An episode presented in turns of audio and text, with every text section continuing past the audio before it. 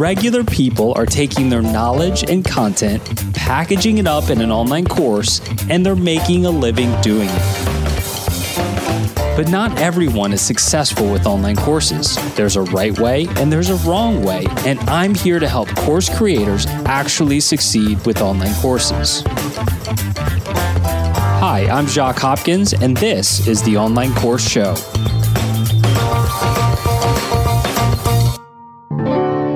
And off we go. Welcome aboard. Glad you're with us. I'm your host, Jacques Hopkins, and right over there is our co-host. What's going on, Dr. K? Oh, I'm doing great. How are you doing? I'm doing I'm doing really well, man. Really well. You want to know why? Why?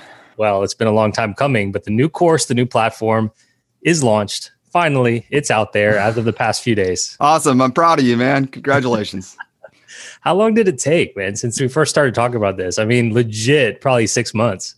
I'd say eight, probably just like that first time you made your course. We got to be up to about eight. So many lessons learned. I'm so glad that, that we finally got here. But there's, there, you know, a lot of times when we have guests on the show, one thing I, I try to ask them is like, hey, knowing everything you know now, going back when you first decided to make your course, what would you do differently? And man, if you asked me that question about this kind of revamp, relaunch, there are so many things I would have done differently. Well, I mean, we should spend a, a, period of time talking about that. Maybe plan for that for uh, the next episode we record if you've got a lot. No, I mean, it boils down to one big thing, and I've talked about it certainly, but it's not being laser focused, right? It's trying to do way too many things at one time and mm-hmm. trying to do all those things really really really well was a bad idea right you can do if you do a lot of things at one time you got you can't do everything to perfection or you can do one thing at a time and try to make it as good as possible and for me what we try to do is we try to evaluate all these course platforms move over to probably the most complicated one that we chose redo the whole course we taught it live at the same time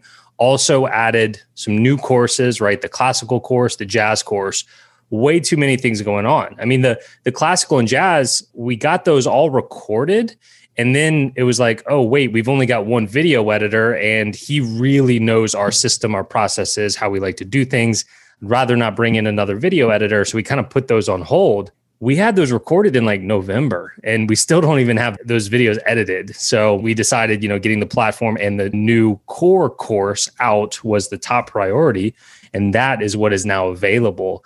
But we had to take a step back. You know, we've taken a step back from the online course guy, from this podcast, from some other things, and just being more laser focused. You know, that the one thing, you know, Gary Keller, one thing, ultra important. And for some reason, I forgot about it for a few months. Well, I mean, you have good company. I mean, we could look at Elon Musk. I'm a fanboy of his, and uh, the Model X. It's like he had success with the Model S, and then he's like, for the SUV, let's make it have Falcon wing doors and and this and that, and added a lot of complications. So, as of today, are you still glad that you have chose your platform, or how are you feeling? Yeah, I am, and you know the BuddyBoss the wordpress solution is not for everybody because it has been a lot of work. There's a lot of pieces and parts. There's a lot of things you have to know about and it's been a struggle at times but we have it in a really good place. And there's way more features. There's way more customization than i would be able to have in any other place and then, as you know, one of the main reasons I selected it as well is because of the mobile app. And that should be rolling out here sometime in March. So, hopefully, by the time this episode airs, the app itself will be released, which I'm super excited about that. That is exciting. I'm excited to see that. Yes. So that's the big thing going on. And you know, a couple days ago, I actually got an email from your wife, and she was like, "I, I don't know if you know me, but I'm David Crozie's wife. Like, I, I really want to sign up, but I got to get the keyboard, this and that." And she asked me a few questions. Did you know she was interested in my course? Yes, she reached a tipping point where she, you know, I'd play the podcast episodes for you or for her, and she'd say i want to she, she finally said i want to join. And i said well you have to go through the process. Like you're going to have to listen to the webinar. And uh, just i'm like if you come out of it super excited and you're committed then great you know let's figure it out. But yeah so she went through the webinar. You want to hear her most interesting takeaways? I'm, I'm a little nervous but yes. Okay well the most exciting point of the webinar was uh, you have a testimonial where you share a guy said that he learned to play Nothing Else Matters by Metallica. And she just loved the idea of playing Metallica on the piano. So she loved that. Definitely the thing that she's most excited about is the t-shirt. so so we got a Christmas card from you and she saw I pointed out your I'm kind of a player shirt Yeah. Yeah. When she learned that there's an actual physical package in this t shirt, she's like, that's the most important thing. That's hilarious. Yeah, people love those physical packages. That was a great thing we added probably three years now. We've been doing that. Well, that's cool. Yeah, I know she hasn't signed up yet, but I know she's interested. So I told her to definitely let me know when and if that time comes. And I've got a nice little podcast co-host's wife discount for that I can share. I don't discount my course often, but I think she deserves it. Yeah. The one kind of funny thing, she was kind of walking away after we were talking about the webinar and she kind of called out, she said, There's still no one like Nate Dodson. and so in terms of what? She was just like, Jacques is awesome, but I still love Nate. like because of the, his webinar, the way she felt leaving his webinar versus mine is what you're talking about?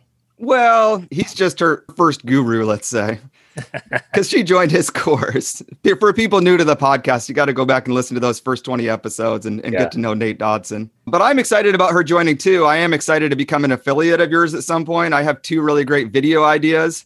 And so the idea that Val is learning to play piano through your system, that'll fit in great with those. And then the other thing, since I play guitar, I was like, Val and I can form a little rock band. And I was like, that's mm. that could be a lot of fun.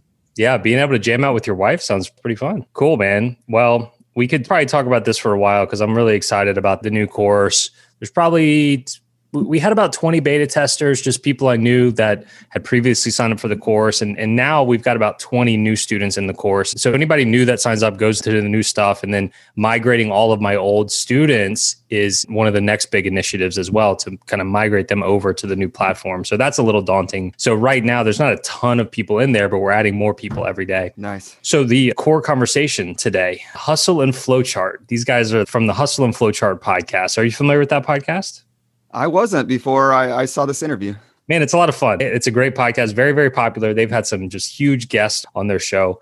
I was introduced to these guys by Jack Born, who was the the creator of Deadline Funnel, who, which I've talked about a ton on this uh, podcast.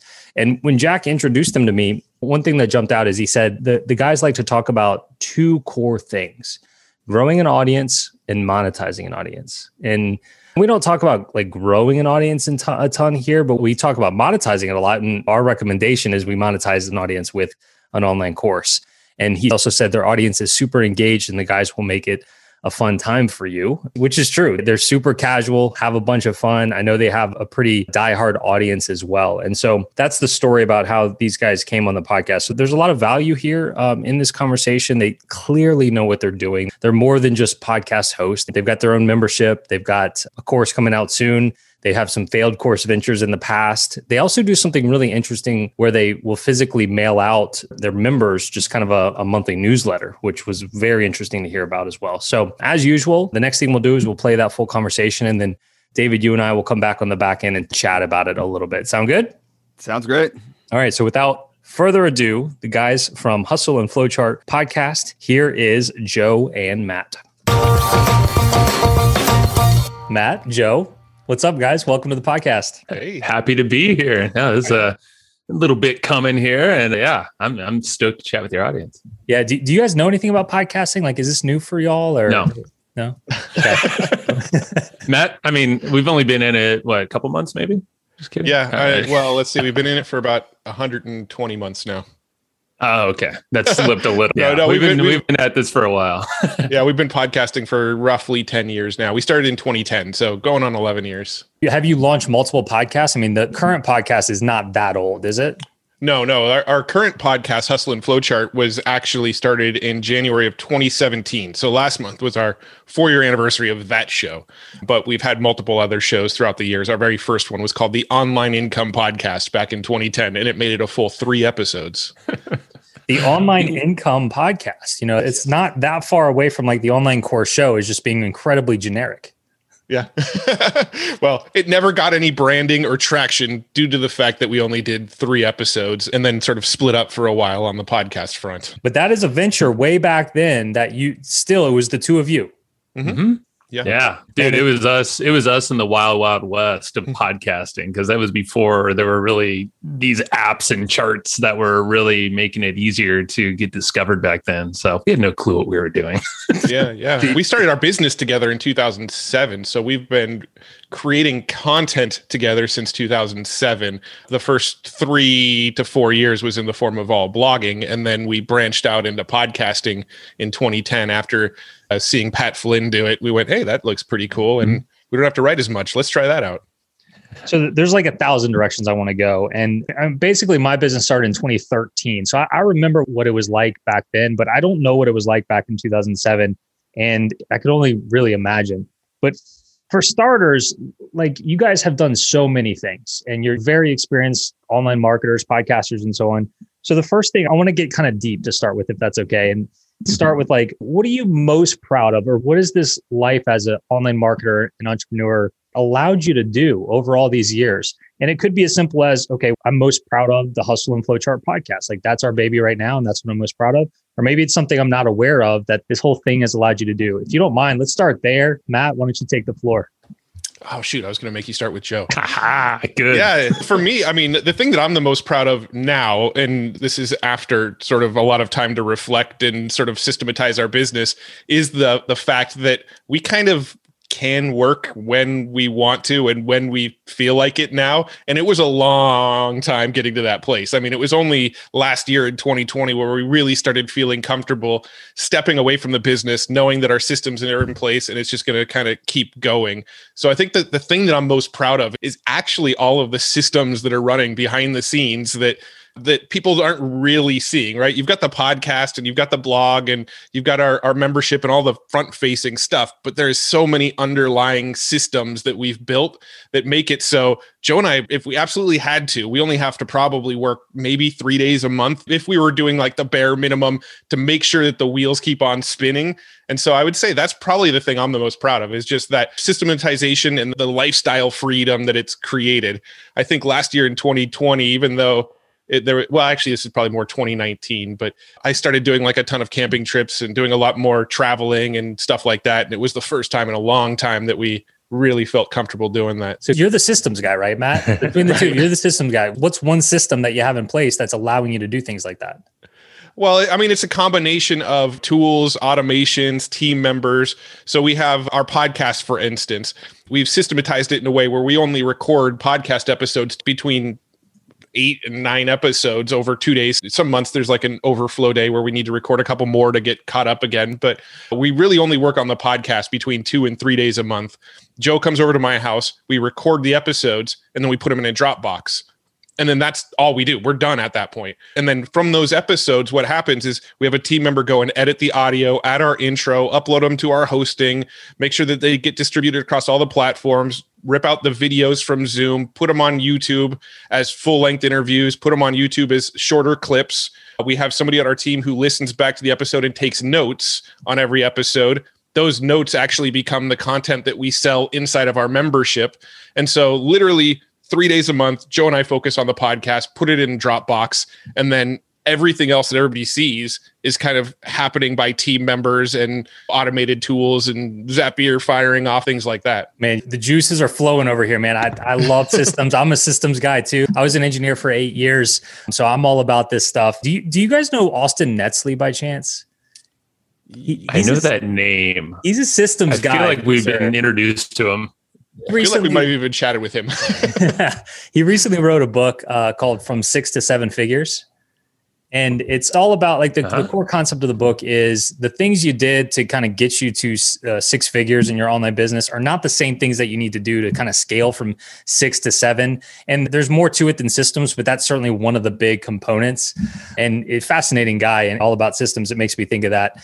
Yeah. So joe i don't want to geek out on systems too much without giving you a chance to answer the, the same question. So let's see which direction you go with it. Yeah, it's definitely not systems, but it's what Matt said basically. So, because of these systems, it allows us to give the biggest impact we possibly can with the content that we create and the people in our network. So, the podcast, I would say, is the thing that is our baby, like you said, Jacques. But also, I've been thinking a lot lately of the impact that we provide and that we cause in the world for others. So the listeners on our show, you know, the, the businesses that they run and then their customers. I mean, there's this whole like trickle effect. And I know this totally relates to online courses as well. For us, we realized starting this podcast, we have already an amazing network, but now, like, because of the podcast, it's exponentially grown into interesting veins and, and like just places we never thought it would go. But it gives perspective in a unique way that I know our listeners, because they've told us this all the time. I'm on calls all the time. I hear how it's literally changing their lives. And just because of the podcast, the fact that we've been doing it four years and now almost 400 episodes, and bringing in people that they wouldn't expect to hear. Like we'll have interesting biohackers or a Silicon Valley investor. But then, you know, some of these folks are talking about their depression and all these ways that they've unlock their brain to become a better person, but also business owner and actually show up in a bigger way. So it's this impact that I'm starting to finally feel four years into. I'm like, damn, we're we're doing a big thing for the world. And when we hear the direct feedback, that's what lights me up the most. Really well said. I've I've been thinking about that word impact a lot lately, and I've told this story many times on the podcast, but money was my number one motivator when I got into this. Like I, I, saw potential with an online piano course. I was like, wait, I can wake up and, and have made money while I was sleeping. Like sign me up. That sounds amazing. But what's even more amazing that I, that I didn't know until I got into it is when I get a message from somebody, hey, like I never thought I'd actually be able to learn piano. Look, mm. here's what I can do now. Here's a video of me playing piano. And that impact is what really drives and motivates me now. So be honest with me. Did, did you guys like did you start this thinking all about the money or were you thinking impact from the start? I would say it was a combo of the podcast, right? I mean, we're going down that vein. I'll tell you the story. The reason we started is because we felt like we, we were having a hard time growing our current offers. So we had a, a newsletter offer, printed newsletter we were charging 100 bucks a month for and doing all the content writing ourselves and there's like 30 40 pages it was crazy every month we would crank that out for 15 months and we still have a newsletter it's just modified differently now in the back of the podcast, like Matt was saying with, with our note taker. But the reason we started the show was a we wanted to start another podcast because we are getting the itch again because we're like I think we could dial in our systems this time. But B, it was affiliate income was starting to overtake our online course income. So that gave us the kind of the green light to, hey, maybe we can kind of push this a little further if we widen the net of the audience that listens to us. And you know, and we know podcasting is and was back then, you know, a great trust builder, audience builder. So we're like, cool, why don't we widen the net and literally give away our best content? So all that stuff we were writing in the pages in the newsletter, why not put that out in the world in the form of a podcast, but also leverage this really interesting network we already have from our other ventures and partnerships? So we realized, let's just do that, create some good systems and shut down all the other courses and offers that we actually had live at the time, which we did because we were confident that we can ramp up the affiliate marketing side of everything. So that's yeah. that's really where it started. Well, it, it's interesting because just let's see, la- late last week, I listened back to our very first episode of our podcast ever. It was the first time I'd listened to it since we recorded it four years ago.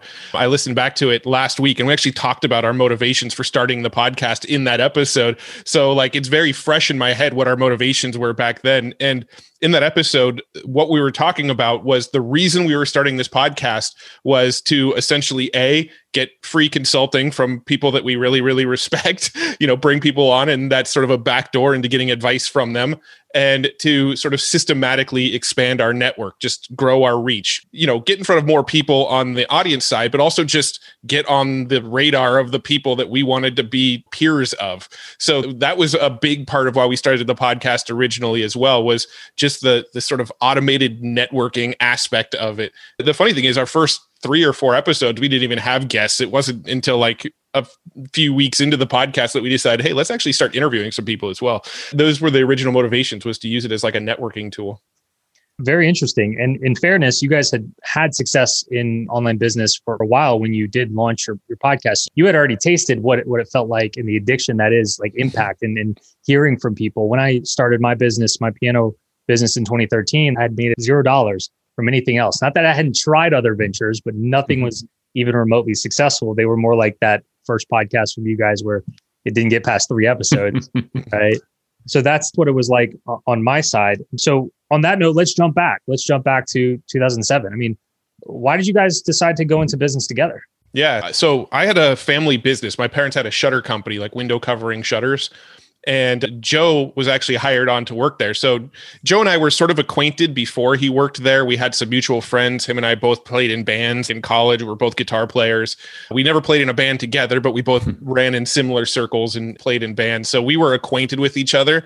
My mom actually hired him to come work at our shutter company, and that's where we really got to know each other and become like pretty good buddies. Was working in the shutter company, and some of the the people that worked in the company with us were entrepreneurial as well. Obviously, my parents were entrepreneurial, but there was other people there that also were entrepreneurial, and they were like passing us books saying, "Hey, you guys should read this." I remember one person in particular, his name was Larry, gave us Rich Dad Poor Dad, and he's like, "You guys should read this book. This book will will change the way you think about money." And Joe and I both went and read that book, and we're like really excited by it. So we started having conversation about what we read in that book, and then Tim Ferriss put out the Four Hour Work Week. I randomly saw that at Barnes and Noble, and was like, "Oh, that's interesting. A guy on a hammock. That's the life I want. I'm going to buy this book, right?" And so I, I bought like the original book back in 2007, like right when it came out.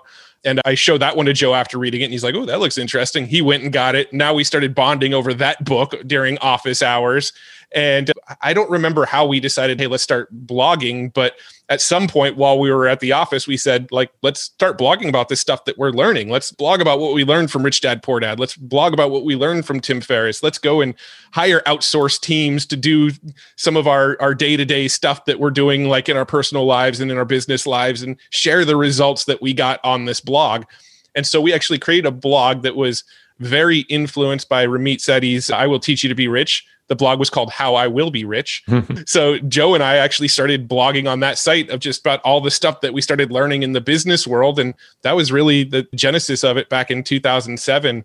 About six months into that blog, we we realized, oh, this actually might make us some decent money. We sold ads on the site. We were selling links for SEO on the site, which is a no-no now, so nobody go do that. But we were doing it back then when it was a little gray area. We started actually making money from this site. Went, hey, maybe we can duplicate this success on another blog. So Joe and I went and created a health blog, which actually still exists to this day. It doesn't get a lot of love anymore, but it still exists. And we started doing the same thing in the world of health and personal fitness and that sort of thing, where we were reading books and watching videos and watching movies, and then turning around and blogging about what we were learning. And uh, yeah, that was that was kind of the start all the way back in 2007. Anything I'm missing, Joe? I think a big piece that, yeah, something you missed, I feel like, was our YouTube videos because I think that was our very first, that was our, besides content blogging, that was the way that we were expressing ourselves through video and, and audio. But what we would do is just talk about something we just learned typically it was around Tony Robbins or Frank Kern. like those two guys, you had Frank Kern on the digital marketing side and Tony Robbins for this mindset stuff, which we're still obsessed with, like kind of those both of those facets. But we would just we'd go in Matt's garage on like a Friday night with a couple beer coronas and uh, these cut off shirts. They're horrible. I don't know what our style was back then. And we would just we we had no style. We probably still don't. But we just sat in his garage and we flipped on was the flip cam, if you remember those back in the day. And that was our way of creating content back then. And I think that really helped us at least grow the confidence to be on camera, but also just express what we're thinking. It's super similar to what we're still doing in the podcast those videos are kind of cringy to watch now, but uh, we took them down for a reason, or hid them at least. It's like it was like guys that were three months into their entrepreneurial career, turning around trying to teach people how to be entrepreneurs. but but we were we were honest about it. That's the thing. Yeah. We weren't trying to teach. We were just kind of giving through osmosis what we we're learning and giving credit. So I felt like that was you know it's very similar to podcasting in that sense and what we're doing now. One day we should compare like first videos and see whose is cringier. I, I, I think have, it'd be rad. yeah, well, it's pretty subjective. We'll all probably think our own is the cringiest. True. Mine's still an unlisted video on YouTube just because I, I want to have that. Like, I want to be able to go back to it and reference it when I when I need to. And I do plan to make like a newer YouTube video and be like, look, here's where I started, and here's what it looks like when I make a video now. And you don't have to be perfect. Not that I'm perfect now, but like you don't have all your ducks in a row at first. Like part of the way we learn to be in front of the camera and make videos is by being in front of the camera and making videos. And I think there's no better mm-hmm. way to show that than be like, here was me back in 2013. Yeah. It's great. I mean, we talk about it all the time. And even now with the podcast, it took us probably a good two and a half years to feel comfortable with our current show to express like what's actually happening in our business and lives like actually it's funny because matt when you when you talk about the first episode of our podcast i know those motivations i said were our internal motivations to start but then the external motivations we actually expressed in that first episode. Because you and i talk and now we would actually just be freaking open with everything. Like we would just put it out there but back then you know we are a little guarded still so you could tell it's evolved over time our current podcast too yeah. I really think the only difference between when we first started podcasting and, well, when we first started making YouTube videos, which was around 2009 when we started doing the YouTube videos, but the difference between 2009 and now is we've just shaved off all the filters. There's like no filter anymore. it's just like whatever we think about just comes out. And there's no sort of concern about how it'll be perceived. Where, you know, throughout the years, that was sort of a learned process. In the beginning, it's like we are sort of filtering it, trying to be who we think other people want to see on the other side of the camera. And over the years, you just kind of slowly let that go. And now we're to the point where we don't really care anymore what people think about what we're saying. We're just going to be open, honest, and ask the questions that we're curious about. And hopefully, enough people are curious about the same types of things that they'll tune into what we're doing. I think a lot of people start that way though. You're scared to be too transparent. You think you have to be somebody different once you start putting yourself out there on the mm-hmm. internet and whatnot. Like, why, why do you think that's such a struggle for people, or, or why was it so, such a struggle for you? Why can't we just start being, here's who I am, you know, take it or leave it?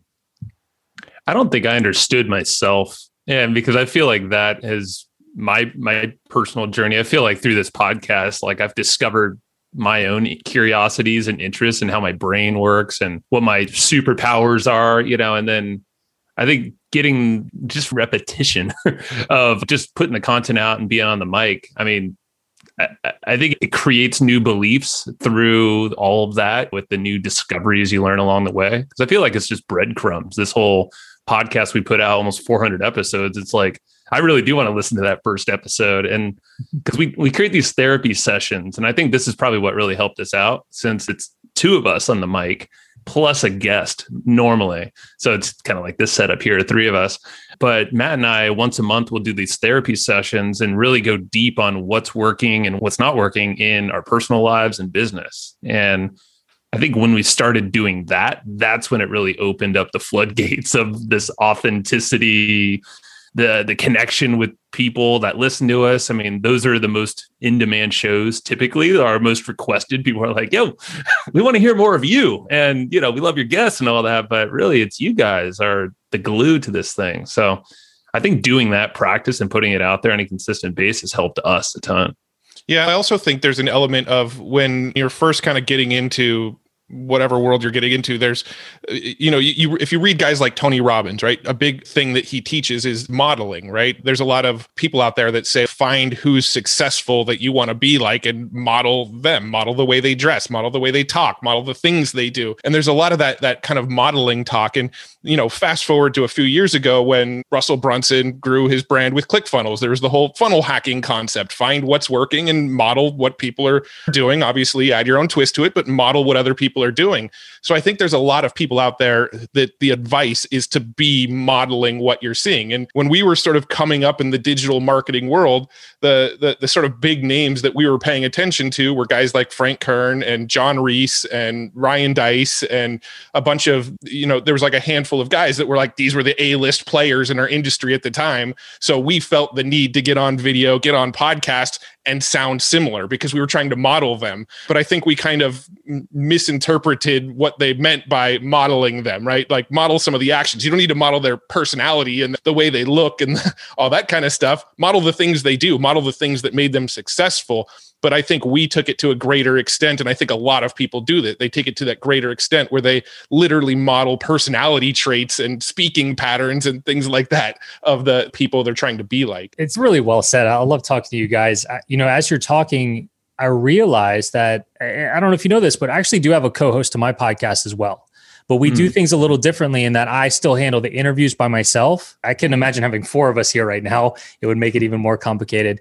But what I'll do is I'll do the interview and then I'll send it to him and he'll review the conversation and then we'll jump on just me and him and we'll do a whole intro where we're just shooting the stuff and BSing with each other and and then leading into the conversation and and he'll ask me some like hard-hitting questions that I wouldn't have addressed on the podcast by myself. And I didn't get the co-host until about 100 episodes in, so I could tell the difference before and after. But when you have somebody else there, like you almost have to be more of yourself, right? Cuz he's Mhm. addressing things that I wouldn't have brought up myself because there's this natural guard up. So, do you think that just having each other plays a part into that transparency? Big time. Huge. Yeah, you nailed that because I think this is what people tell us from the outside perspective too is like you guys have like this weird uh, unfair advantage in a way. It's almost like Yeah. a two-headed dragon is how we've been described.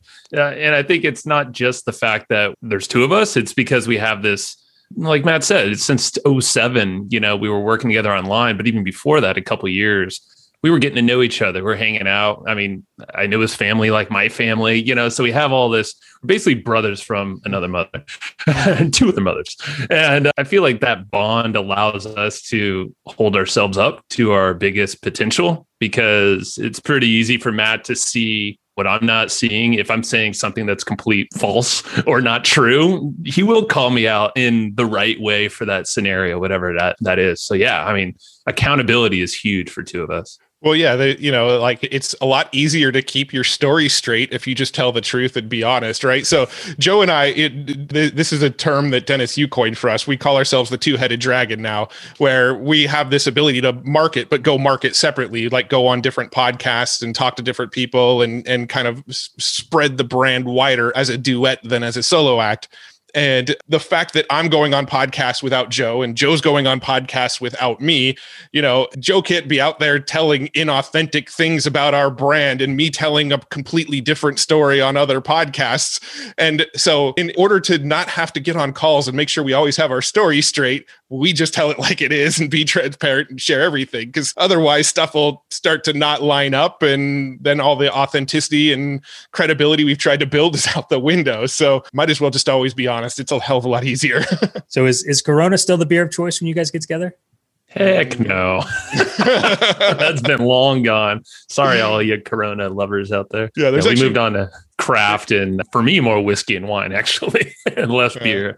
There's actually uh, like a beer is a part of our story. Our landlord at one point was a brewery, so we worked above a brewery. We actually had a website at one time that we've recently exited called Homebrew Academy, where we taught people how to brew their own beer.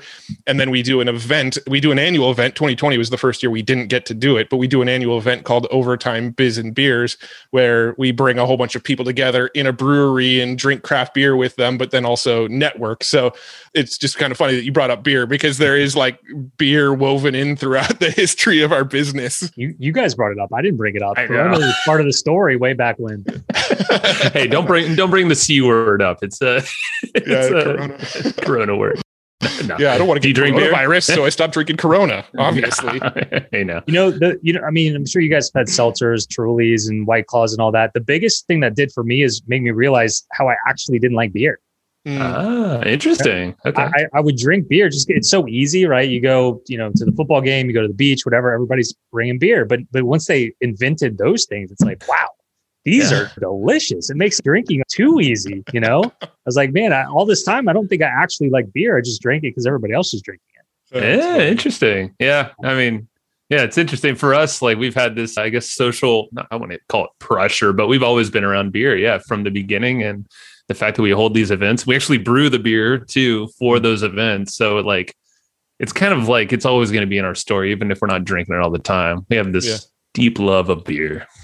Funnily enough, we're But not maybe actually Trulies are next. I don't know. Yeah, we're actually No, we're not, not. very big drinkers anymore. We put on these events, and those events that we do annually is probably the one day a year where we drink the most. Well, there you go. We, we don't need to talk about drinking for too much longer, but I'm, I'm a seltzer guy, I'm a red wine guy, and tequila, and that's about it. Nothing really else beyond that. That's good. I like that lineup. There we go. All right. So continuing on the theme of your partnership, right? I've probably seen far more partnerships fail than succeed. So if you're advising somebody who's like, like go into business with a partner without, like what's the key to success for you guys with a partnership? I'll kickstart it. For us, it's really understanding who we are. And we kind of talk about this a lot. So it's like self discovery, but also discovery of just each other. And we've had so many mentors that have kind of mentored us together as well that helped us see this but we both have our own superpowers. Like we don't conflict on things that i think other partnerships probably would because they're trying to do the same thing or they're collaborating and you know conflicting ideas. So i think a good tool that kind of helped us see this is the assessment what's it called? Yeah the disc specifically. We did the and Kolbe the Kolbe. well. yeah those personality assessments. I remember the disc being the first one and it said very specifically, it's like, okay, these are the things you should say to Matt. These are the things you should not say to Matt. And I was like, oh man, I'm committing a lot of crimes in the not list. I probably should cut those out. And Matt got that same report on me basically because we shared our own personalities with each other.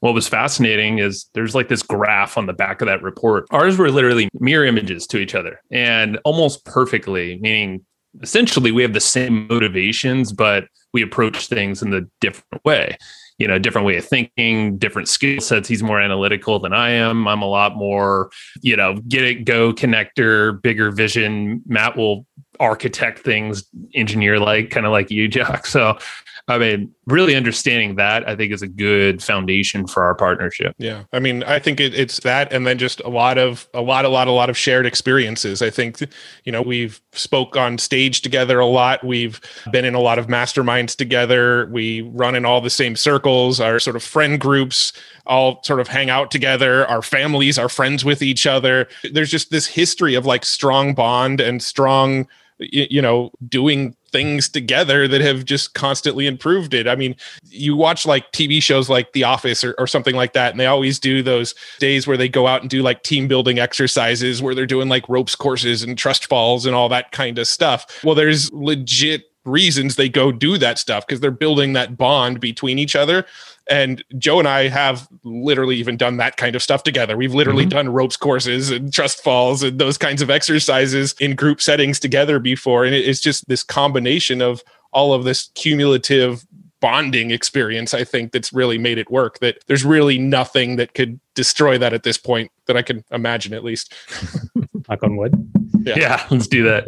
we've been called the boy like boy bands. Uh, we've been called brothers. We've been called like all these different. It's it's just kind Flow of bros is the Flow most bros. Ooh, I, mean, I like, like that one. yeah, I mean it's at this point, it's like if we separated, at least from the business side, something would be wrong in the universe. I think something weird would happen. So we won't do that. So the guy that connected us is Jack Born, and he's been on the podcast and Deadline Funnel used to sponsor this podcast. And when he connected us, one of the things that really jumped out at me was he's like, these guys are really good at two core things growing an audience and then monetizing an audience. And, and I think Joe, you mentioned the word like superpowers a little while ago. Would you guys say that that's like that is what you're best at, or do you have other superpowers? I would say it's pretty spot on. He nailed it, and not just in the podcast, but just overall. Just with attention on whatever you're putting out there. It could be your course, could be a blog post. I feel like getting it's almost like three things. Maybe somebody adding another one in there. Getting attention. So I guess awareness. The second would be engagement, creating fans with that content. And then, of course, the monetization side of it. Yeah. So let's take a hypothetical example. Let's say somebody's listening. And, and by the way, people listening are aspiring course creators. Like they have an idea or they have a business already. It's like, should I create a course around this? And then lots of existing course creators already have a course to some level of success. But let's say somebody's listening to this and they want to teach like harmonica, just random example. I don't know why I thought of it, but they don't have any audience. They're new to online business. Like, okay, if one of your superpowers is let's start with growing an audience. Like, what direction should we even start in? Matt, you want to kick it off this time? Yeah, the way I would start is the way that we literally did start. I would create a blog around it. I would start by just creating written content and sharing your journey. You know, don't go create a blog and start saying, look, I'm an expert on harmonica and here's why you should follow me and learn all of this stuff that I'm doing, because obviously you're not yet. But you can go and create a blog that the whole purpose of the blog is to share your journey of learning. I, I don't really, well, you know, I guess your question was so if they are already a harmonica expert or they want to become a harmonica expert, I guess if they already are a harmonica expert, I would still do the same thing. I would start blogging on it and putting out free content into the world on the topic and build an audience through free content first. And then once you start getting an audience to this thing, you know, obviously be building a list the whole time. And then when you're ready to launch your course, you've cultivated an audience off the back of the free content. But why a blog? Why not a YouTube channel? You've already talked about how important the YouTube channel was. I mean, really, I guess it could be any sort of content platform, right? I'm only saying the blog because I'm kind of going back to how we started. And if I was to do things over again, I would probably start the same way. I think that sort of path worked really, really well for us. One beautiful thing about actually having a blog versus a YouTube channel is it's a lot easier on a blog to collect the leads, to collect the email address.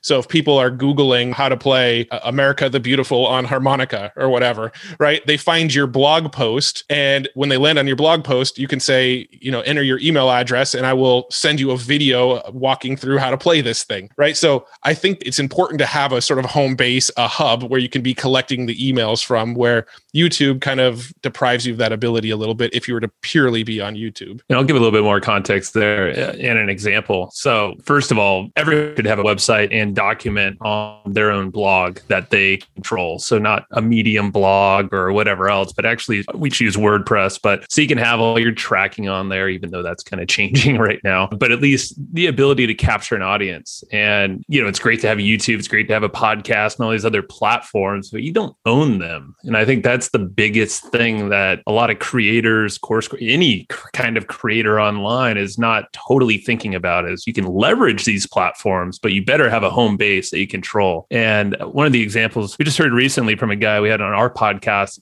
podcast named Dan Norris. Uh, he runs Ops Brewing, ironically, beer again, uh, out in Australia, and he also he started a company called WP Curve and grew it and exited that.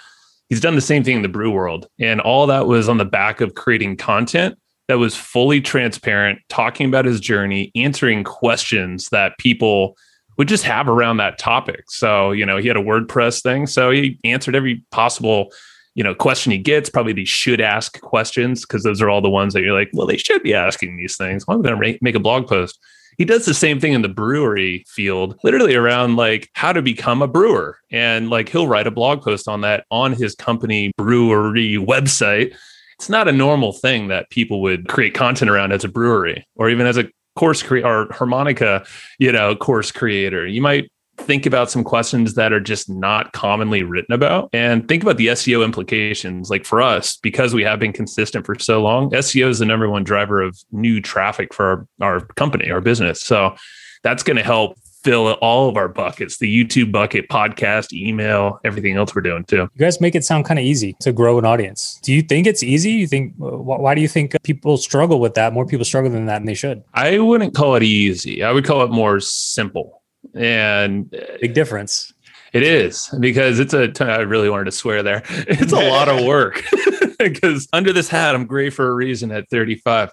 So no, uh, that's not true. Totally. It's. I feel like if you have a simple plan where you understand, kind of like what we are talking about, like okay, you have your layers of awareness, engagement, and monetization. Get really good at one of them, but really, like we were talking about the blog, that's the layer that supports all of those. And from there, you're just stacking what makes most sense at that time. I would not say start everything off, but you know, if you're killer on video with harmonica, start a YouTube channel. Great idea. Just be consistent. You better have a system behind it, just like podcasting and email, all that stuff. So those are the faults that we had when just jumping into something without a system and goal. Definitely have that lined up before making yeah. the first step. I would say content marketing is a game of patience, and most people out there don't have the patience to actually see it through to where it actually becomes fruitful, right? Mm-hmm. Like when it comes to blogging, like Joe said, I, I think the concepts of it are simple, I think it's not easy to do it consistently and continue to do it for a long enough time to where you see the results. But it's simple in the fact that if I was to create a blog around harmonica stuff, I would just find as many questions that people are asking about harmonica, learning the harmonica, harmonica songs, anything I could find around harmonica. I would just round up a hundred questions I could find, and each one of those questions becomes a blog post. And over time, there's a very, very good chance that you'll become the go to place that people find their harmonica questions answered through Google. It just takes that sort of time, consistency, and patience. And I just mm-hmm. don't think most people have the patience to wait it out. Yeah, but that's typically what it takes to be successful. I mean, I've interviewed over a hundred course creators now on this podcast, and that's the typical successful course creator stories. Like, okay, I created the audience first. Like, really try to figure out how I could best help them, and then figured out the best time to craft that offer and then launch it to them. I get people that listen to the podcast and for some reason they're not listening to what we're saying here and they go create the course first and then they start running ads to it. I'm like why do you think it's not working? You, you didn't do mm-hmm. anything I, I told you to do. That's not the best way to do it. So we talked about growing the audience and then the other piece of that was monetizing the audience. So in this kind of world that we're in, like this online world, obviously a course is a way to monetize the audience. What, what are the ways you could monetize the audience other than a course? Yeah, there's a when we show this slide on and when we do our talks, everybody's minds are like, what? So the way that we see it is affiliate marketing is kind of our first gift for us. And that shouldn't be the case for everyone, but it can be because it's a great bolt on revenue stream for someone who has a course, let's say. And, you know, a lot of folks are hesitant or they have hesitancy around affiliate marketing because their audience is going to go somewhere else. Well, I wouldn't have that fear. It's typically the connector is the one that's remembered. So in this case, you're the connector mm-hmm. and you just happen to, you know, make some revenue off that that's selling a solution that solves a problem. So affiliate marketing is great. Sponsorships, we've done that before, but there is opportunity for that for course creators or if you have a community, you can sponsor or, or do a trade maybe to get access to a product or something. That's kind of how we're always thinking. I guess affiliate marketing, there's other things like rev share opportunities. There's equity that you might be able to get in a company that's related to your audience. Because that's the power of having an audience. You kind of have a lot of leverage around a lot of partnerships and companies out there. It's just kind of up to you to think about what do they want? What do I have? And how do I make a deal out of this thing? Matt, there's probably a bunch of other monetizations. Obviously, there's books, there's memberships. I know we have a membership continuity rather than just straight up course. So we kind of take that angle a little bit more, where it's a little bit more hands on with us, opens up the, gets our time in front of folks a little bit more. So in communities, engagement, that's what we like to charge for is more that you know, when it comes to actually an offer itself. I think anything I can add would be essentially just derivative of what you've already said. But yeah, I mean, you've got coaching courses, memberships. We have a print physical newsletter that we send out to people. We do a lot of affiliate marketing, equity, rev share deals. One thing you didn't say that's actually been pretty big for us as podcasters specifically, I don't know how effective this is in the blogging world, is we do a lot of barter stuff now too, where we like most of our equipment, like these chairs we're sitting in, like this microphone that I'm using, like I didn't buy any of this stuff. Like this all came from like barter deals and allowing other people to sort of leverage our platform. And we didn't necessarily go out and say, Hey, if you come on our podcast, you know, like we'll bring you on the podcast if you send us one of these chairs. They never actually go down like that. Usually we bring people on the podcast, build a rapport with them. And then as like a thank you, they'll send us stuff. But that's actually been another thing that, you know, it's not necessarily like strict monetization like I'm getting this cash for doing this service, but it has some real value in the sense that a lot of things that we would need to buy anyway, we don't have to buy. Yeah, that makes sense. So you, so you brought up your membership, and that's one of the ways that you guys have decided to, to monetize your audience that you've built with this podcast. Tell us about that membership. Like, how does it work and what are the benefits on the inside? You want me to take that one? Okay. Yeah. So, our membership right now is $15 a month or it's $59 a year. And what you get when you sign up for the membership is a printed newsletter that we mail every month and that newsletter is essentially a compilation of all of our notes from the episode for the last month. So the February issue that just went to the printer yesterday, that is all of our notes from all of the episodes that came out in January. So every single podcast that we do, we have a note taker on our team who listens to the episode and makes Cliff's notes of it. You know, a lot of people think, oh, you're sending people the transcripts of the episodes. No, we actually hired somebody to basically make a Cliff's notes of the episode. So you ideally could read the notes for that episode and get all of the takeaways as if you had listened to the episode. Right. So that's what we're selling in that monthly membership for the most part is that monthly newsletter with all of the notes from the prior month's episodes. We're selling those time savings. And then we also ask our guests if they want, it's optional. We ask our guests if they want to contribute some bonus training that we can share inside the members area. So I would say uh, roughly 25% of our guests will go and create additional content that's available just for members only. And obviously, the benefit for the people creating that content is we will link back to their offer or whatever below the video. So we are still driving customers over to them. But in a nutshell, that's essentially what they're getting inside of the membership is that that sort of time savings of getting the notes. So if you don't have time to listen to you know two and a half plus hours of content every week from us well you can get a, a, book in the mail that essentially is a 30 to 45 minute read that gets you eight or nine episodes worth of content all in one little packet And you said it was $15 and then there was another tier? Yeah, so there's a $15 a month tier, and the $15 a month is a printed physical newsletter that you get in the mail. The $59 a year, that's the annual membership, okay. is for digital only. Got it. So it's, I, I got it. Okay. So, I mean, we're, talking about a pretty low cost membership here. What's the mm-hmm. ballpark of active members at this point? right now it's roughly around a thousand members but here's here's the other thing about this newsletter is that we have another opportunity for sponsors to sponsor something else from us as well. So we have our sponsors who we we bring on the show, which we actually phased out. January of this year was the first time in a long time we don't have a sponsor sponsoring the front end of our show. We do have some sponsors on the back end still, like at the end of the episode, but we don't have any more sponsors at the beginning of the episode. But we still allow sponsors to sponsor the print newsletter. So we're mailing to a thousand people a month, and inside that newsletter, Joe's holding it up on video there inside that newsletter, you can see that little blue piece of paper there is sponsorships. People are actually mm-hmm. sponsoring the print newsletter as well. So that's another monetization avenue of the newsletter is we can get sponsors there. And then, like Joe mentioned earlier on in this episode, is a big, big portion of our revenue, something like I think now we're at, it used to be about 80% of our revenue. Now I think it's down to about 70% of our revenue comes from affiliate marketing. Well, the affiliate marketing offers that we're offering, for the most part, we're fishing in our customer pond. We're not fishing in our broad lead pond, right? We have our sort of broad leads that are listeners of the show that opted in for some free notes or, you know, a, a free ebook or something like that. And then we have our customers. The customers are the people that we're saying, hey, this is the tool we use for this. This is the tool we use for this. And we generate affiliate revenue off of the customer pool. So it's a, you know, it's a very low ticket product, but it is a pool of buyers that we're fishing in for higher ticket offers through affiliate promotions and things like that. Sounds like an amazing way to run a membership, but here's the part I don't understand.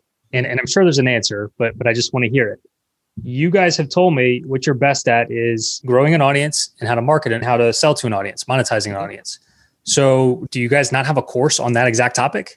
Mm-hmm. or, or is that or is that content somewhere else?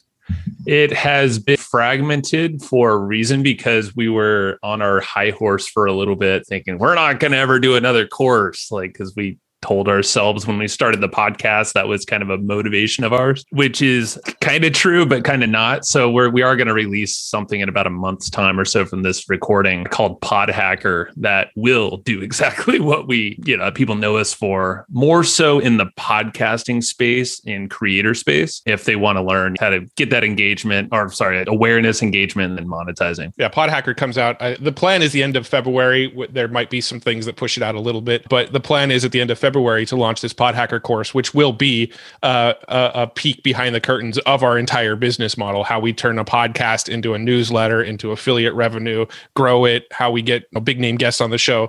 It's going to be pretty much just you know opening the kimono, pulling back the curtain, whatever analogy you want to use of our entire business model. Yo, I'm, I'm trying not to be offended here, man, because I mean this is the online course show, right? And you're like, oh, we, I know, we I swore know. off courses, like what? Like you haven't explained what, and you're about to launch course. So obviously, you don't truly feel that way anymore. But what is it about your past experience with courses that led you to feel that way when you guys went to launch this podcast? Yeah, so there's a few things, right? So one of the things that for us was we got this might be a blessing or a curse, but we got really successful with affiliate marketing really early on. We made really, really, really good revenue from affiliate promotions. And when we put out our own courses, the the sort of workload and frustration load of putting out a course the, the, amount of friction let's just call it from putting out a course was higher than affiliate marketing for us. When we put out a course we have you know we're dealing with a lot more of the support. We're dealing with a lot more of the tech side on processing transactions.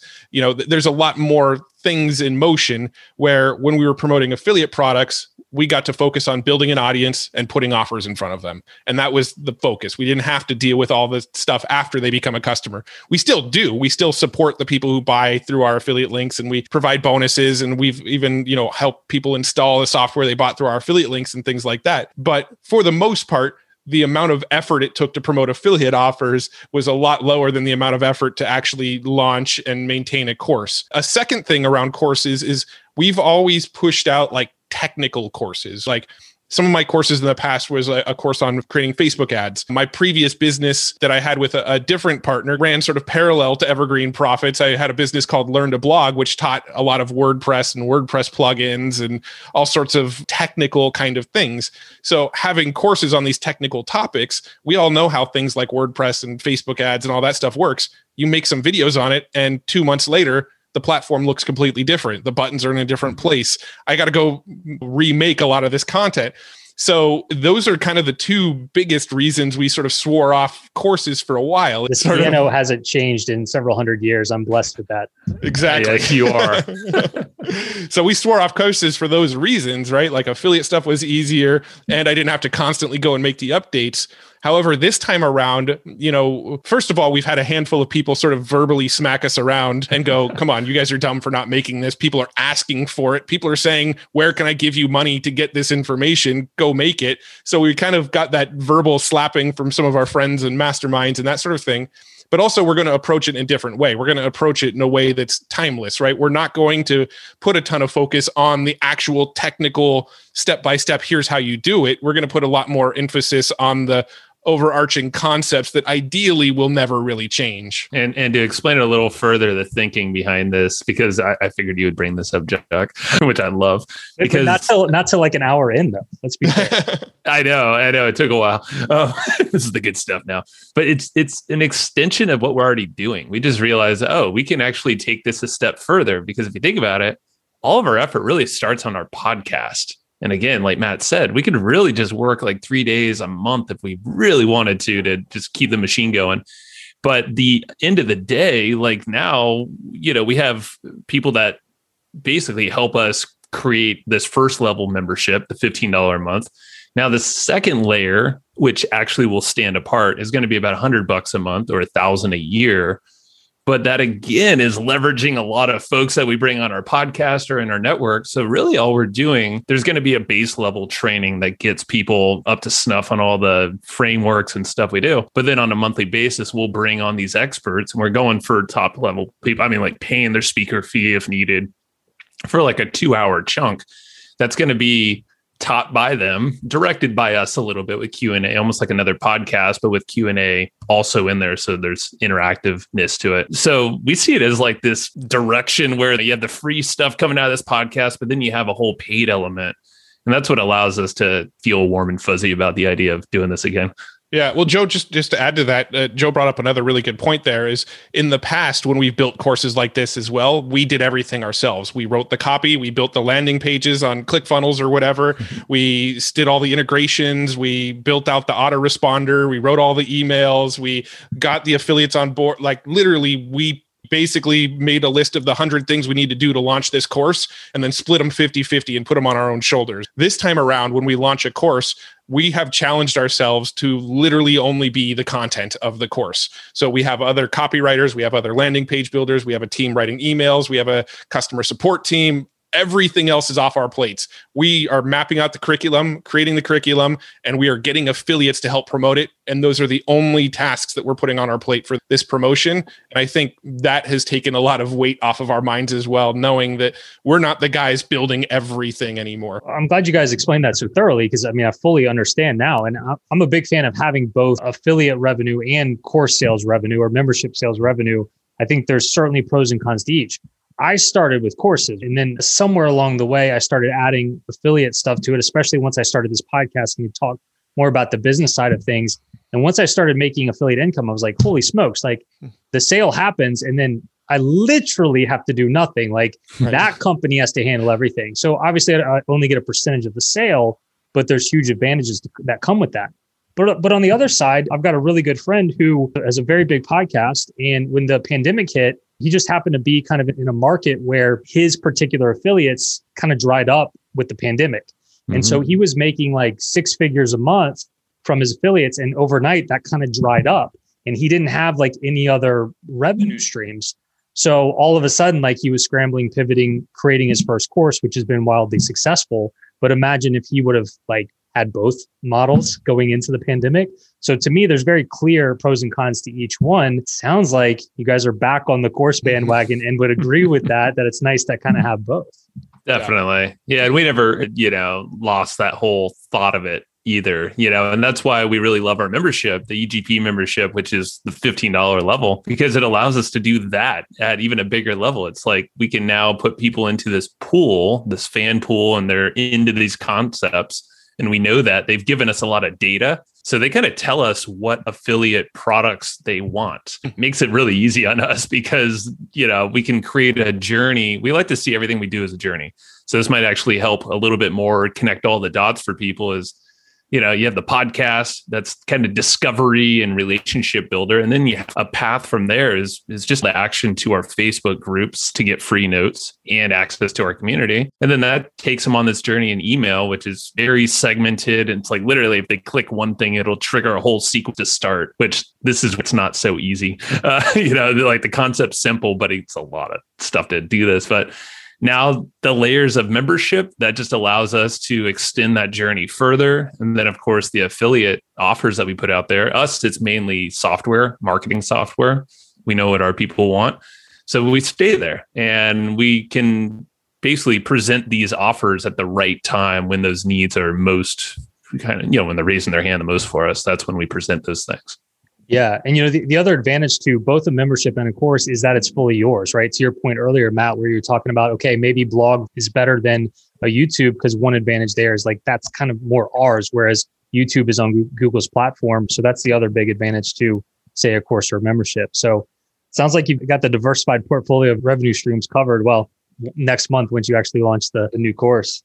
That's right. And then there's the oh whole factor of just affiliates to promote your courses too. Yeah. That's that's a whole revenue stream that we haven't tapped into, even though we have people asking us to promote their, you know, or them to promote us. So that's a good incentive to create a course for anybody too, you know. The whole other half of affiliate marketing for sure.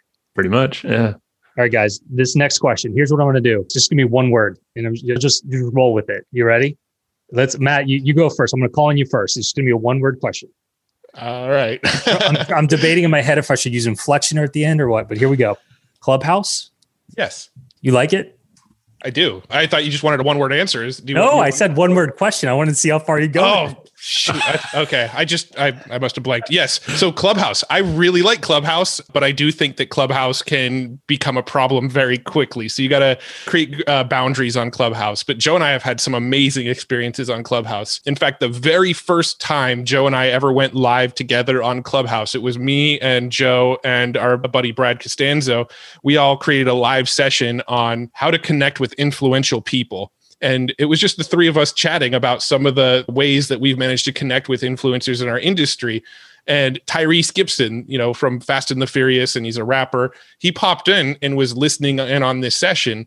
And so we actually pulled him up on stage and asked him, Hey, you are an influential person. How have others approached you?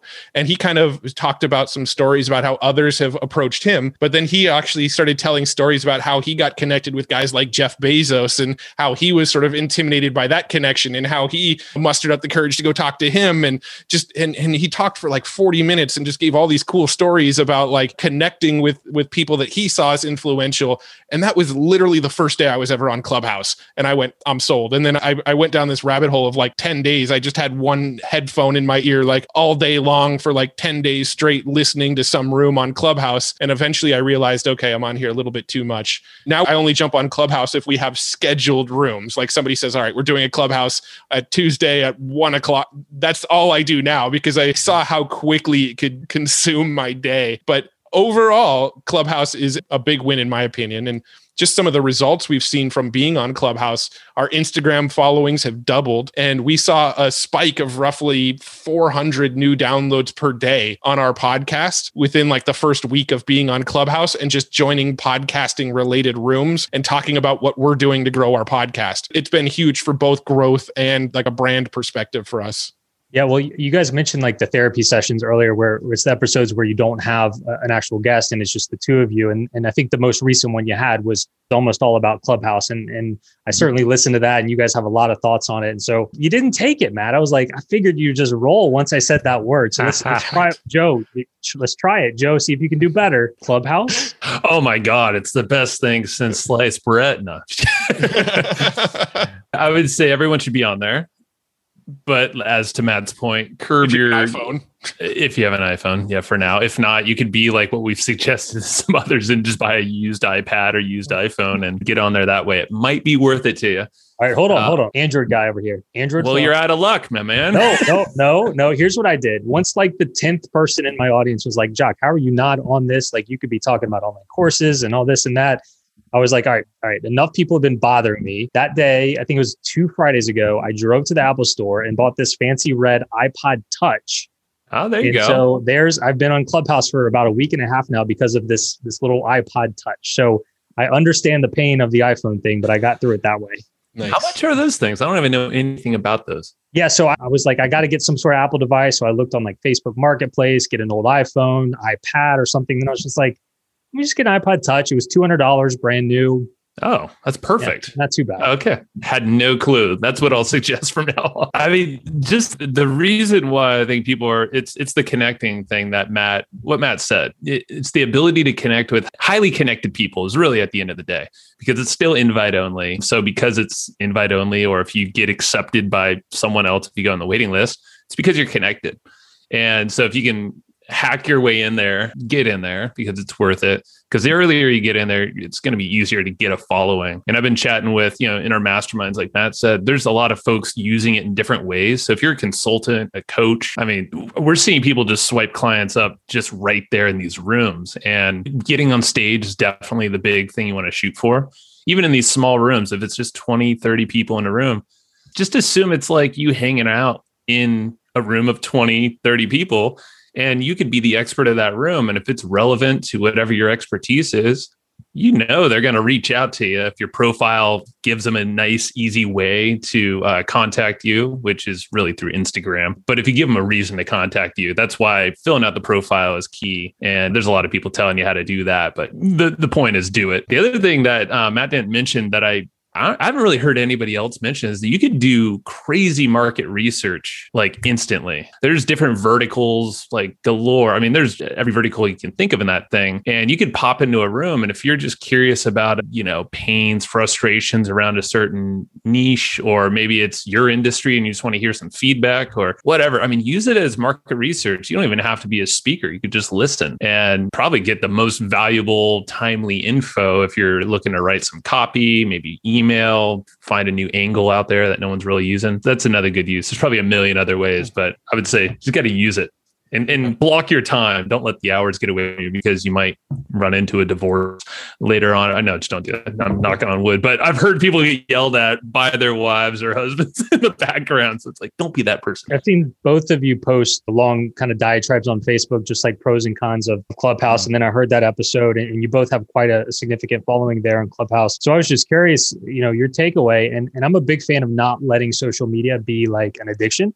Right? I don't have Mhm. any of the apps on my phone. In fact, I even block some of their actual websites on my phone using another app because I'll find I'm just like mindlessly going to facebook.com on my phone, even though I don't actually have it. Mhm. If I go there at my computer, I've got like the newsfeed eradicator. So I literally can't see a newsfeed anywhere. And that's the way I like it. But while Clubhouse has been really cool, like how do you make it not be just this massive, massive time suck? yeah, turn off It's the a- notifications. Yeah, I think that's the first step. Yes. yeah, because it will blast you. The first day I was on there, I'm pretty sure I got like 30 notifications from people pinging me to be in rooms with. So that's that's number one. But I think the sort of constraint that I've put on myself with Clubhouse, and I think Joe is very similar, is that for the most part, we're only doing scheduled clubhouses now. Like once a week or so, we'll find somebody to jump on and create a clubhouse room with and just purely do it in the times that we sort of blocked off for it. That's how we've been approaching it lately. And I would also, yeah, I would just add that. I mean, it's like any new thing. You're going to want to use it a lot. It's like a new video game. I'm just thinking as like a kid. Like, of course, you wanted to crack that box open and then like start playing it for hours on end. It's kind of like this. I feel like for a lot of folks, it's a new shiny thing. So it will wear off, like the FOMO. Because I think the first couple weeks for Matt and I, and we've heard this for everyone else, the FOMO hits hard. So just beware. And uh, because you're like, oh, none of this stuff's recorded. Oh my God, all these Tyrese is hanging out with us now. Elon Ah, Musk is in the room right now talking, which Elon was happened to doing, yeah, that's right. So I mean, I literally want to be in there all day. Yeah. That's the thing. It's hard, man, but like you got to put bumpers. And I think if you do it for like a week or two and you're in there all the time and then you start realizing, oh man, I got to respond to these emails or my, my to do list just got way bigger maybe that's a good indication. It's like, all right, check yourself a little bit there. Well, here's what I realized is like the good ideas and the good conversations, they don't stop. There's always going to be one going on. And it was like like the old uh, Richard Branson quote where he said uh, opportunities are like buses. There's another one coming in 15 minutes. It's hmm. kind of the same idea for me is in the beginning I was like, "Oh man, all these people are in this room speaking. Oh, Daymond John's in here talking to Grant Cardone and Tai Lopez. That's got to be interesting. That's three sort of polarizing figures all having a conversation. I got to listen in on this. But then what I realized is that same conversation was still happening three days later, right? It's like there, there's always those conversations going on. So if you're missing a gold nugget now, there's going to be a gold nugget if you pop on three days from now, you know, if a gold nugget falls in the wilderness, you're not there to hear it. Did it actually drop? You know, that's a new one, Matt. Uh, yeah, that was a, that was a really bad sort of mixed analogy there, but uh, I love it. Got to use. Don't worry often. about what you're not hearing because there's going to be good stuff on there next time you're on. that, that's going to be like my new official slogan about Clubhouse. It's like, okay, if you're really getting sucked into it, just remember if there's a golden nugget that happens in Clubhouse, but you didn't hear it, did it really happen? Did it really yeah, exist? Exactly. I love that. It's right, a perfect line. let's shift out of Clubhouse and just a couple more uh, bigger questions for you guys before we get out of here. Let's talk a little bit about like software and tools as a you know running a very successful membership, about to launch a course, online marketers, online business owners. Give me like two or three of your favorite just like tools overall, and I'd love to just hear each of your answers. So Joe, why don't we start with you this time? What, what are your top like two or three software tool type things? I love Loom, L O O M. So that's, I, I, know more people are hearing it. I've been using it for a few years now, and I love it because the personalization of communication. I'll send a random Loom to, well, always a Loom after a podcast guest that we have on our show. So that helps us really establish a deeper bond. Usually it's me with my iPhone in like my backyard, just hanging out, thanking them. I think just that raw, shaky phone feel really helps. It's not like, oh, I'm going to do a screen capture video. And, but uh, that helps sell affiliate stuff. You know, we use it as a sales tool, connecting tool, and works really well. SparkToro has been another tool lately that's uh, created by a guy, Rand Fishkin, who used to head up Moz, uh, big SEO company. And he was on our show recently that's a cool tool because you could do some immediate research by plugging in your URL, your website, or social media handles, and you can kind of see what other people are connected to you, or at least what your audience is interested in. And it aggregates all this data in a super fast way. So if you're trying to get on podcasts or get affiliates or run traffic, whatever it might be, it's going to give you a lot of data. And you can get like 10 uses for free. So you can just test it out. I'd say those are top two recently that I'm uh, playing with. So Loom, I mean, I certainly use Loom pretty much on a daily basis. I use it for a lot of just like team communication, like explaining instructions and so mm-hmm. on. I haven't used it as much for just like super casual video. I'm assuming you're saying there's a phone app, which I don't, I don't even have the phone app. I do yeah. the the raw. Vi- have you guys heard of uh, Bonjoro? Yeah. Mm-hmm. mm-hmm. That's what I use to uh, like. I thank all my new piano students. I'll get on and just be like, "Hey, welcome to Piano in 21 Days. Let me know if you need anything." But I didn't realize I could be doing that with Loom if I wanted to. Yeah, Bonjoro does some different stuff, so the workflow might be different. So check that first. But yeah, for Loom, I just like it. Be, that's usually how I'll use it is just with the phone app, just for the whole reason that it feels just raw, which it is, because usually I don't have much planned. And yeah. but you know, keep it short, under two minutes. I like to shoot under a minute ideally. But yeah, I mean, we use it for instructional type stuff for our team, but I think the sweet spot is connecting and then actually using it as a potential sales tool as well. Cool. All right, Mr. Systems guy, I'm ready. what are your what are your answers?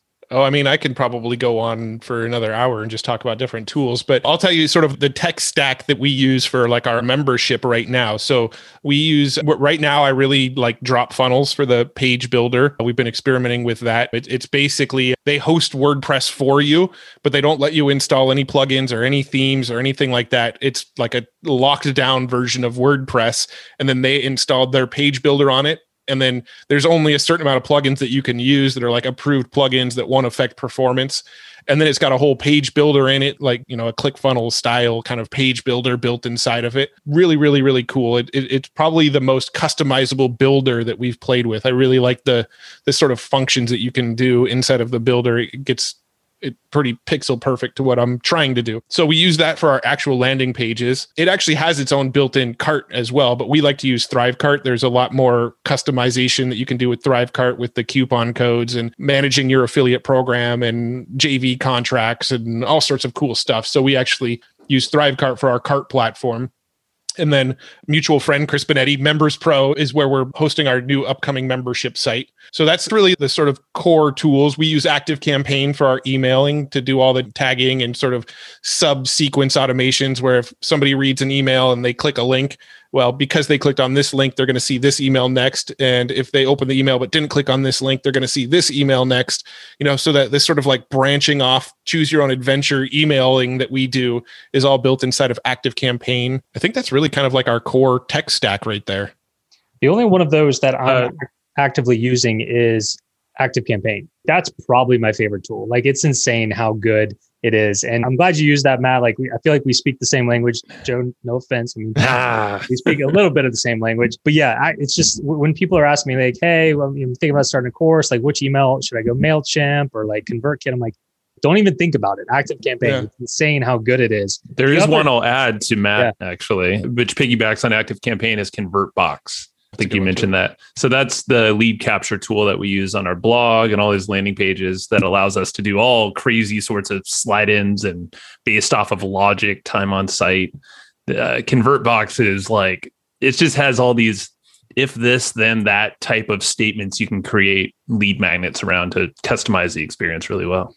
Yeah. So, for example, we can have a piece of content on our website.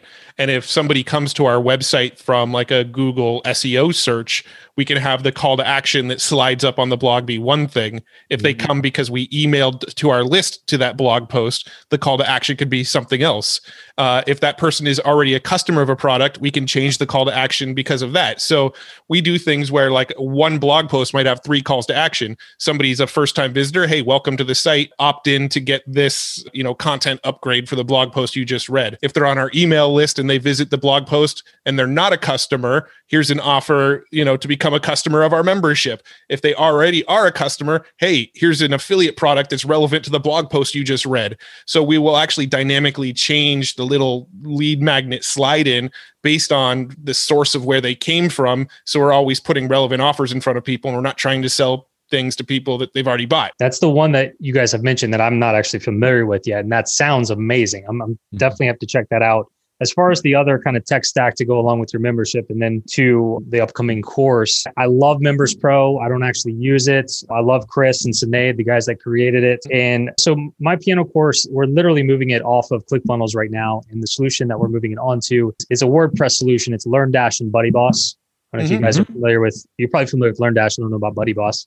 I wanted to really like Members Pro. They just don't quite have all the features that I'm looking for for my piano students. But I, I am still in ClickFunnels. That's where the course is now. And then I'm planning to leave all my landing pages and funnels and everything in there for the time being. I'm starting to play around with CartFlows because now I'm getting more into the WordPress world. It sounds like you'd recommend DropFunnels as something to potentially check out.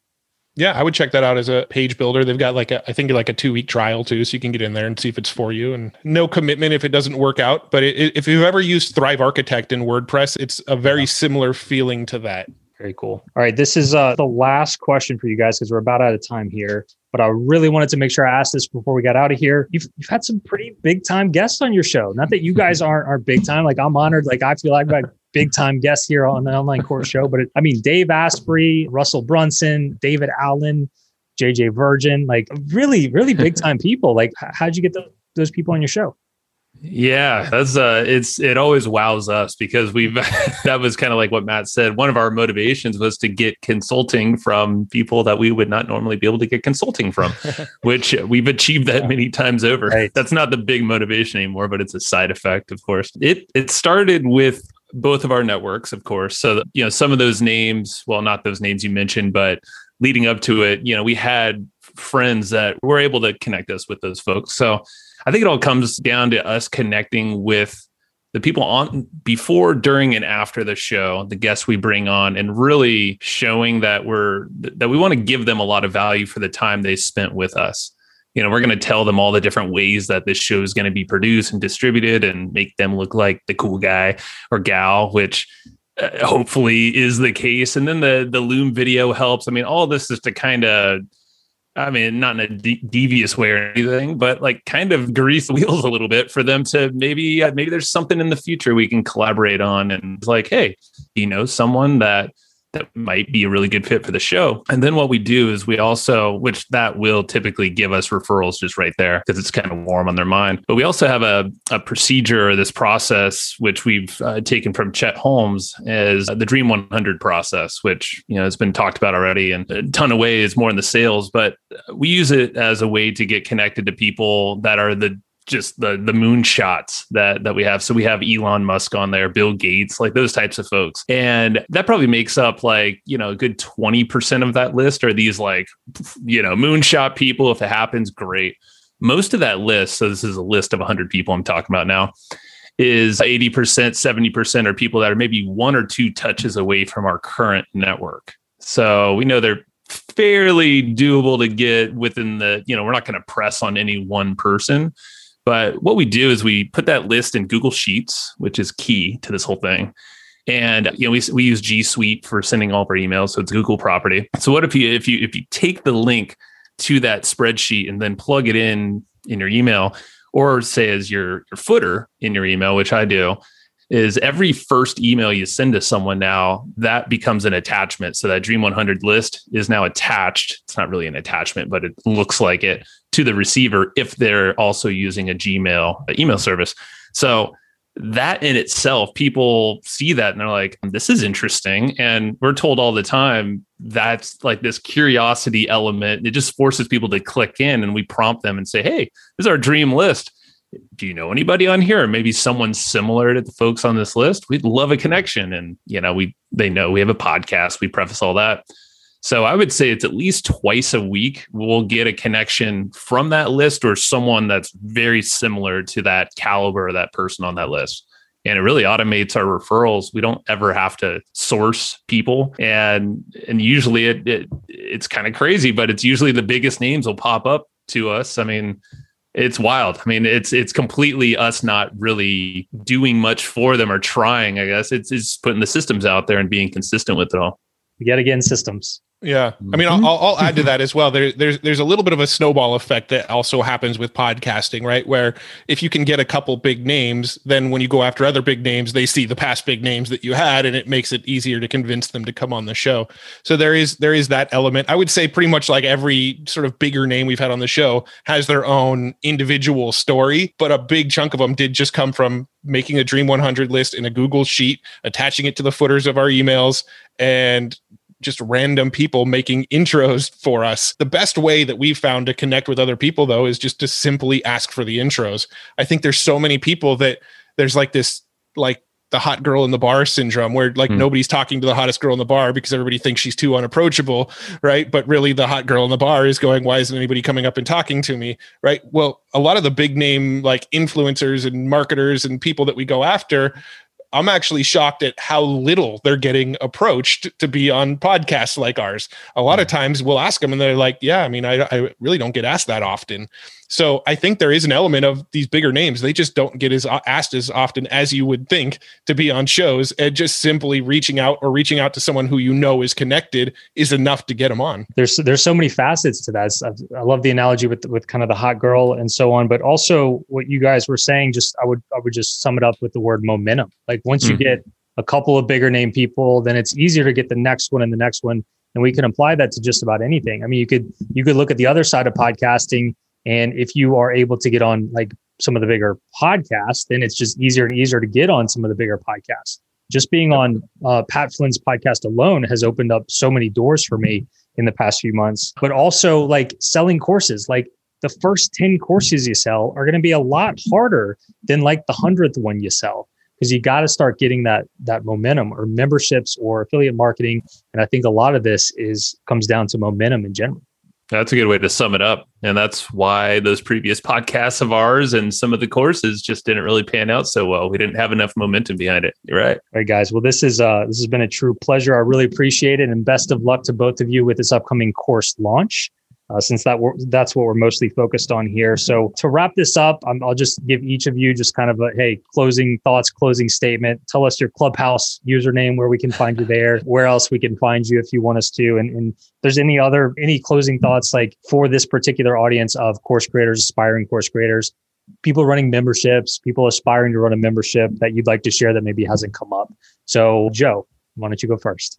Sure. Yeah. Thanks. I guess we'll start with the clubhouse and all the mm-hmm. socials. It's basically Joe Fier, J O E F I E R. If you find me on those channels. And I would say closing thoughts. I mean, we nailed a lot of the core concepts that we actually talk about a lot. So momentum, consistency, and systems. I would think about how to how to create a journey in an ecosystem that kind of feeds itself because that's if you if you kind of picked up on it that's really what we do and we're doing further with this new pod hacker course we're about to release. So it's if you can create this kind of this wheel of momentum or you know a flywheel i guess you know if you kind of take the jim collins approach yeah. is like build the flywheel. I feel like that's really what we've done and it started with our podcast. I mean really started with stuff before then but that was the public thing and we just kind of just built from there so find that core piece for you, and maybe it's the online course, or maybe it's a YouTube channel, and the online course is the derivative of that. I mean, everyone's a little different, but I think of that flywheel. I think it's going to, in the long game, is really the key here.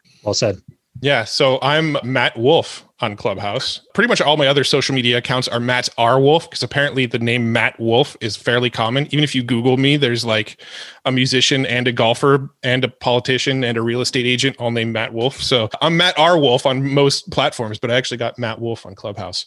So the sort of one of the, the things I wanted to close with here is uh, there was something that, that Gary Vaynerchuk said at TNC a couple years ago that really, really stuck with me. And I feel like it's kind of like the essence of what we're trying to accomplish here. And he said, as marketers, we're all trying to just day trade attention. And that concept has really sort of like solidified in my brain as like what we're trying to do as a business is we're trying to essentially monetize attention, right? We're trying to get people to pay attention to us so we can monetize that attention. And in order to get people to pay attention to us so that we can monetize the attention, we have to go to other places where the attention exists. So if we can go on other people's podcasts, if we can go on Clubhouse, if I can go buy uh, Facebook or Google ads at a rate cheaper than I can monetize that attention for. That is all we're trying to do as a business. I am trying to acquire attention so I can turn around and monetize that attention through affiliate offers, through courses, through uh, sponsorships. That is the business model in a nutshell is day trading attention. Find ways to get attention, find ways to monetize that attention. And that's what we're doing in a nutshell. And I, I think just understanding that really kind of simplified the business model that we're trying to accomplish in my mind. Awesome. Well, despite the attitude that that that you you guys work at a touch courses again a few years ago, you you both really brought it today. I really appreciate it. Uh, thanks so much. Take care, guys. All right, back at you with Dr. K. All right, there there's the full convo. Matt and Joe and myself. What'd you think? That was a lot of fun. I mean, I could definitely relate to those guys and see why they've developed a really loyal following. I mean, it'd be fun to sit down and have a beer with them and chat, and and I might start listening to their podcast more. So I really enjoyed it. Now, would it be a Corona or would it be something else? Oh, I'd be like the craft IPA guy. Okay. Got it. Yeah, it was it was you know, it was really interesting. I think there's a lot of people listening to our podcast that either have failed a lot or they just haven't found their thing yet. They haven't found the success they're looking for yet. And it was interesting over if we're talking overall first, right? They've been doing things on, online for a long time. Some successful, some not at all successful. And I think those experiences are extremely important. You know, Piano in 21 Days was not my first venture. And if it were, it, it, probably wouldn't have been successful.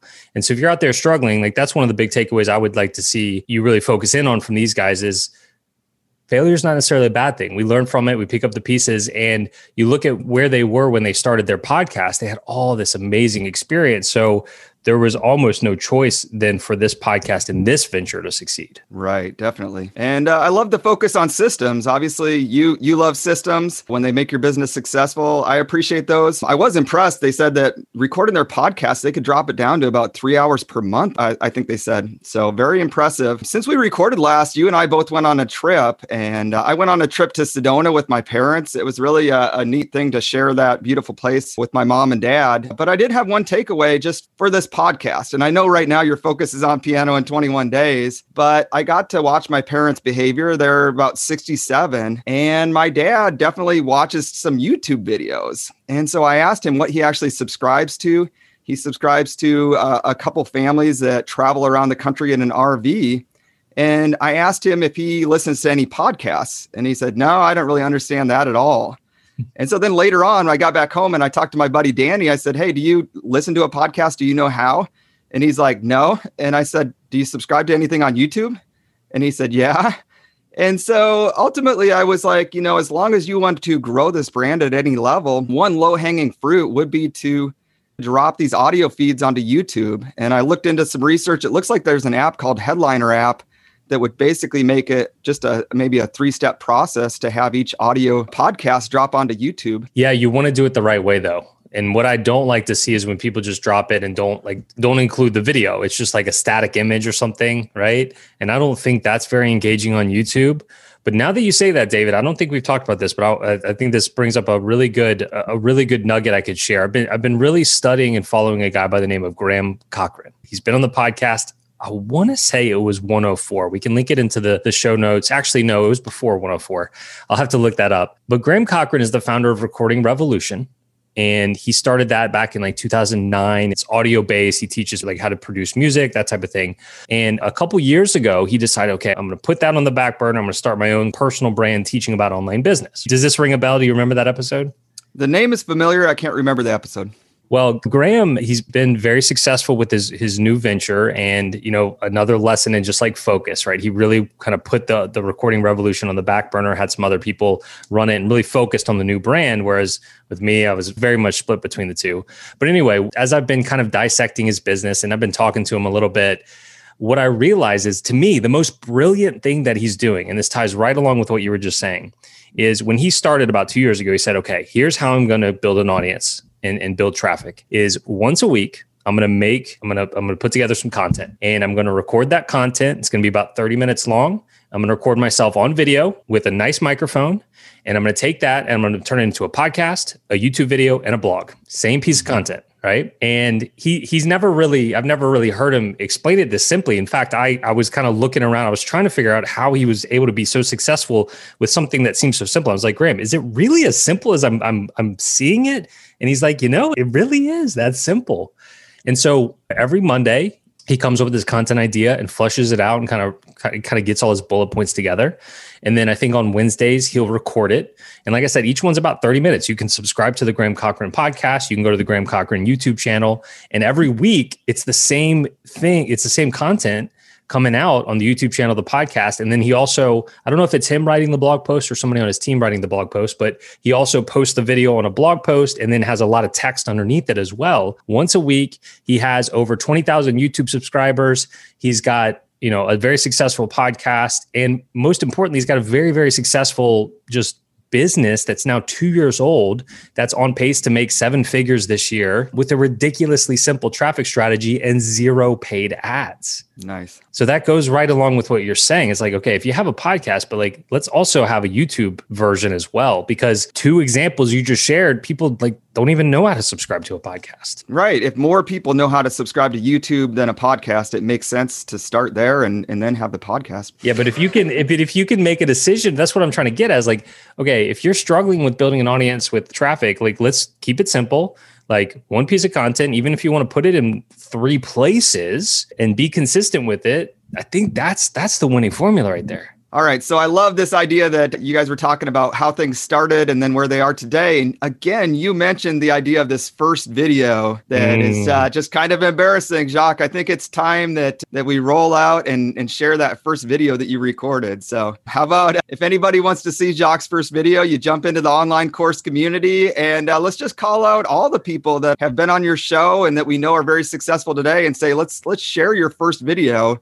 under the uh, the posting for this this video. So call out some specifics. So Abby Ashley, Nate Dodson, Jason Dion, Helena Liu, Leon Turetsky, Jono Petrohilos, Jeremy Deegan, Stephanie Taylor. You guys are all super successful. I want to see, I want you to go back through your archives and find your first video and share that below the post for this podcast. I'm I'm gonna I'm gonna show it to people one day, but I'm gonna people are gonna really have to push me for when they hear this to post it because it's certainly embarrassing. I was actually showing it to my wife about a week ago, and she was like, "Turn this off! I can't even watch this. This this is so embarrassing." Oh, it's come up a couple times. You got to share it below this podcast episode. Let's if, see it. If the demand is there, then then we'll see. But if nobody asks for it, then I'm not going to do it. Well, spoil sport, I guess. All right. I love this idea that of their partnership. I loved how they said that they've been called a boy band or the Flow Bros. It, but it was interesting. They actually had about a 10 year friendship, it sounded like, before yep. they actually started this most recent podcast. And I was thinking back when you invited me to join you as Jacques and the Doc on this podcast, you had to have some significant hesitations about whether it would work out. I mean, we barely talked. So, were you basically prepared to uh, kick me off the podcast relatively quickly? You know, we we knew each other to an extent. You know, you you were coming at it from a from an interesting perspective because you had listened to every episode, you had taken my course. You know, we we had we had talked many times, and I could sit like just with the with the our, our conversations we had had, I could sense the the value that you could bring to this right? And that's that's one of the things that that i really appreciate about you is you're always coming to these episodes really well prepared both with the takeaways from the conversations from the guests or just other just random things. So I, I could see that. So but but at the same time yeah i guess i would have I, you know if if if it didn't work out we would have had to just cut cut it and it, and it wouldn't have worked long term. But I, you know it's it's working out from a, a different starting point than say these guys. And there's plenty of podcasts out there that have you know co-hosts you know like jonathan and brad on the choose fi podcast. You know those guys knew each other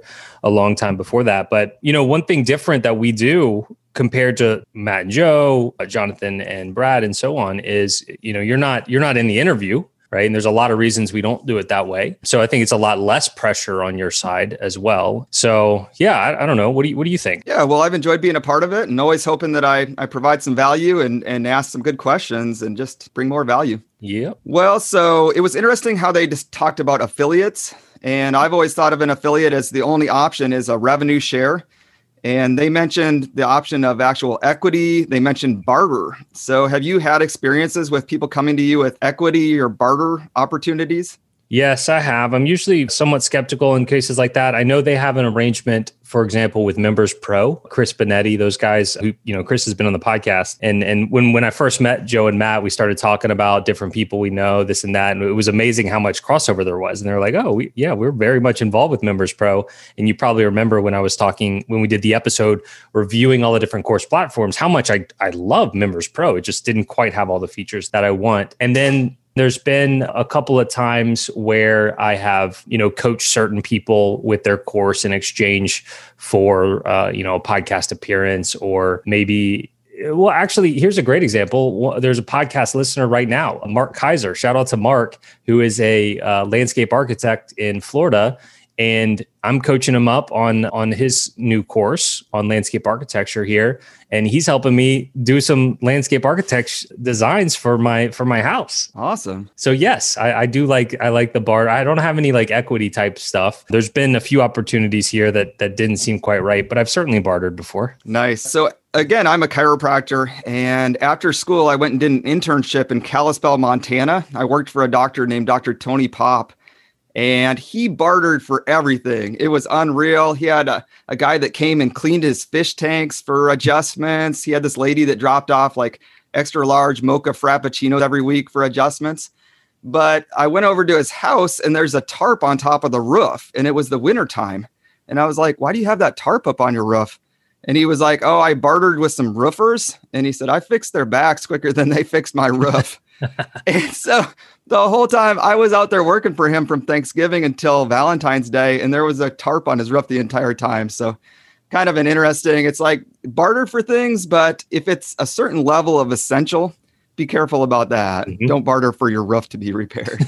there you go. Uh, you mentioned before the interview just this idea that they mail out the cliff notes to their membership. That completely caught me by surprise that these technical or technological gurus, one of their top products is a mail, an actual physical newsletter. So what did you think about that? Yeah, very. I mean, you, you know how I feel about physical stuff in general. Not a great place to start, but in this online world, it's an interesting way to just kind of break through that and add something that's just kind of special. And it doesn't sound like it's overly complicated what they have or what they send out, but there is value there and people appreciate it. And it's a, it's a nice little value add to their membership. Now, a little paper newsletter, probably a lot cheaper to send out than my physical package with my book and my flashcards and the t-shirt and everything. But yeah, I love it. I think it's uh, I think it's great. It sounds like their audience loves it too. Yeah. And in the context about talking about that, about the membership, you know, I love that they just said, how can we provide value without adding work to our plate?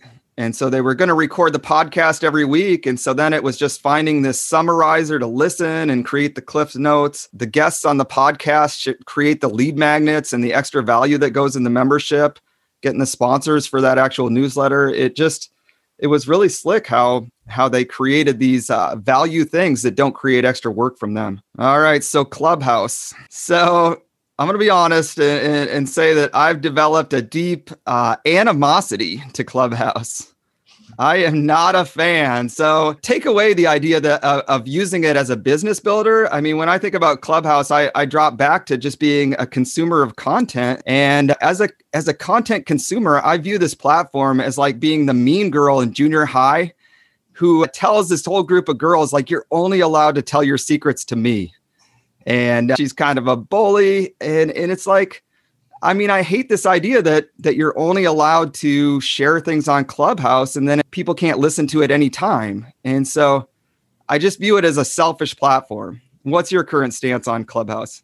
Yeah, so that's your your negative is a lot of people's positive though, right? That's that is the allure and the uniqueness of Clubhouse. So I see both sides, but my current stance is I don't love it, but I also haven't figured out completely how to use it it's i'm very much just like planner left brain and the fact that i mean i guess you can like schedule upcoming events but the fact that you can't go back and listen to something that happened i can't listen to it at double speed right? It's just kind of i mean it's it's it's kind of a time suck right? Especially when not used properly. And so I just, you know, I got into it for about a week. I wanted to give it a fair shot, but I haven't, I haven't used it lately, and I just don't, I, I just don't know that it's the the the best platform for me. But I totally could see how it's a good platform for other people. Right, I, I agree. I mean, the takeaway, the growth of Clubhouse tells us that there's this place for more organic, more free flowing conversations, for more interaction with the people that follow you. I mean, I agree with all that.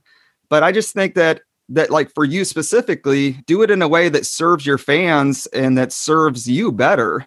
And so that means having a similar thing to a clubhouse room but just doing it on a platform where you can record it you can share it share it as a podcast you can share it on youtube. If you were consistently going live on clubhouse with other course creators with stephanie taylor with helena Liu i would actually feel resentful because i like listening to your content i'd love to hear what they're up to but I'm just not going to jump on at, at that exact time. And yeah. so so that's that's my emotion. And then one thing I will say is that Clubhouse, you know, it seems like they're going to be zucked, so to speak. So, you know, they're Mark Zuckerberg has already been on Clubhouse and it seems like he'll create an Instagram version of this.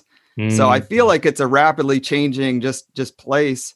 And then also, I just got an email this morning from Jonathan and Brad at Choose FI, and it looks like they're going live on another platform called Stereo. Really? Yeah. So, yes, they're going to do a, a live podcast with interaction with the fans on stereo, I think maybe tonight. And it looked like 120 people were going to join them there. So, yeah, it's just a rapidly rapidly changing world with all these new apps popping up and i'm not convinced that clubhouse in its current form today is the one that's going to win interesting yeah i hadn't even heard about this this clubhouse alternative stereo i just googled clubhouse versus versus stereo but yeah you know, it's when you're when you're at the you know we are talking about the platform earlier, and I was like, well, you know, what if you just made a decision? Okay, one piece of content, we could put it on YouTube, we could put it on a podcast and a blog. You know, there's no limit to where we could go. Like it could be a slippery slope too. It's like, okay, well, if I do that, then we could also make a Pinterest post.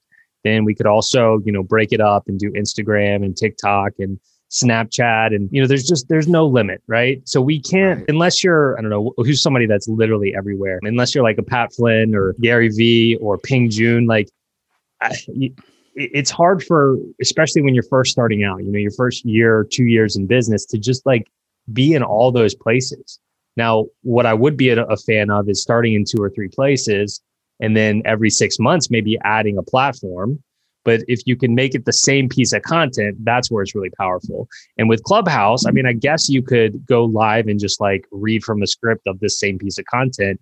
But other than that, it's not like you're, it's not pre-recorded stuff that you're uploading like the other platforms. Like it's it's live audio and that's it. Right. But what do we know? What do we know, Dr. K? Hey, I mean, well, yeah, and again, I uh, my take on it is as a consumer, not as somebody trying to build a network. I mean, I, I see the opportunity there to get on there and, and network with people, but that's kind of a separate separate thing, and there's a value there about just having these real conversations. Yes. So, in the conversation about DropFunnels, it sounded like you're taking your first steps toward leaving ClickFunnels, which, as as thinking as of you as a Russell Brunson fanboy, that kind of caught me by surprise. Is that likely to happen?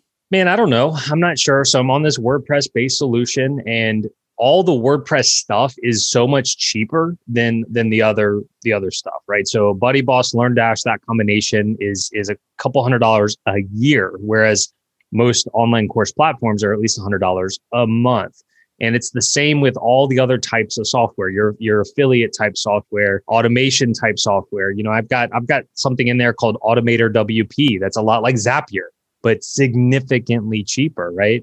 And so the main kind of competitor to ClickFunnels from a WordPress perspective is called Cart Cartflows, which I have been playing with it. I got to tell you, man, their support is horrible. Cartflows okay. support is awful. Like I asked them a very very simple question, and they like I'll, I'll tell you, I'll tell you. I was asking them about setting them a payment plan on my order form, and and the and th- their answer was was so off the wall. And then I try, I, I was just like abundantly clear and I showed them my ClickFunnels order form. I'm like, see how you have a payment plan. And the response came back like, oh, well, if you want to monetize your course or if you want to monetize your your brand, you could consider making an online course and then you could, you know, do this, this, and this. It was just like so high level, like what why like why aren't you even, even coming close to answering my question? Like it was probably the worst customer support i've ever experienced. So i mean that and that's big to me. So i don't know that CartFlows is going to be a viable alternative in terms of where my order forms and my funnels and my landing pages are going to be. So for now i'm absolutely still using clickfunnels because there, there's a lot to like from a, a sales funnel perspective order forms connecting with stripe. That's all working really well already. The course stopped working well for me. So that's why we moved that over. So I'm not saying either way. I'm still kind of in the middle of that. And right now I am absolutely still using ClickFunnels. Gotcha. All right. Well, then they talked about getting guests and how they've gotten their Dream 100 guests. Their biggest takeaway was putting that list of their Dream 100 guests at the bottom of their email that goes out and just saying, Do you know anybody? And I found that really fascinating. So I just wanted to ask you, like, who comes to mind if we say who's kind of toward the top of your Dream 100? Who would you love to talk with on the podcast? Oh goodness, man, you got to prep me for things like this. well, I'll, sh- I'll share a couple of mine, and you can think for just a little bit. But you know, definitely at the top of my list, my my little man crush on the guys over at the Snacks Daily podcast. Yeah. So Nick and Jack. So they they they've only done so far an audio course, but they're hilarious. Mike Wassilison from Move You, Owen Hemsath from Video Marketing School. And then uh, just in the last week, I've been listening to a bunch of content from this Jack Rhysider. He does a podcast called Darknet Diaries, but then he also has a really valuable blog called lime.link where he gives all this information on growing a podcast. And I just really enjoyed his content. Says that he plans to create a course at some time. All right, here we go. Tim Ferriss. Okay. Jocko Willink, Joe Rogan, Kevin Rose, Pat Flynn, Jermaine Griggs. If you gave me more time, I'll give you some more. Okay, well, I recognized all those names except Jermaine R- Griggs. He's the OG of the online piano course. I've, I've talked about him before, but he he created this course called hearandplay.com back in like 2001 or something. And he was one of the main speakers at the ClickFunnels conference or in what was it 20 2020 about a year ago. Yeah, last year's ClickFunnels conference. And he he is he's the man. He's yeah, he's awesome. Okay. Well, we'll have to tag some of these people on here and uh, get them on the show. That sounds great. Yeah, well, most of them are pretty unrealistic, but we'll see. you never know. So, in their advice there, also, they it sounded like they mentioned that if you want somebody to be a guest, one of their top advice would be to record a video where you would essentially like a bonjoro, but a record a video where you you reach out to the person and just personally invite them. Yeah. Have you done that at all, or would you consider adding that to the flow of uh, recruiting and and bringing guests on? You know, I have done that. I have done that, and uh, I, what I found was purely for for my my small experiment that just email outreach worked just as well, if not better, for whatever reason. I don't know if maybe deliverability was lower with the video or what, but I did go through a period where my reach out was a video, and it just it didn't work as well. That's fascinating. Yeah. Wow. Well, you never know until you try these things. Yeah, I would do I would do Loom videos, and with Loom you can tell when people have watched the video and a lot of times people would never watch it, or I would get notifications people watched it and I still wouldn't get a reply. Right. Wow. So, so I, we just found that the email, kind of our template that we have, the way we reach out to people via text and email is working better. But what we'll do sometimes, if if we're kind of going back and forth a little bit, like we're we're already communicating, then maybe I'll drop in a video, maybe answer some questions and so on. But for the initial outreach, video hasn't been the best way for us. Got it. Very interesting. All right. Well, that's about all I have for this one. Cool, man. Thanks for uh, thanks for coming so prepared as normal. This was a lot of fun. It was it was uh, definitely a pleasure to get to know Joe and Matt a little bit more. And I've been listening to their podcast lately, and I, I definitely encourage others to check out the Hustle and Flowchart podcast. And thank you all out there for listening to another episode of the Online Course Show. The show notes are going to be at oc.show slash 171. Until next time, get out there and make some next level courses that provide transformation to your students and not just information. Take care, everyone.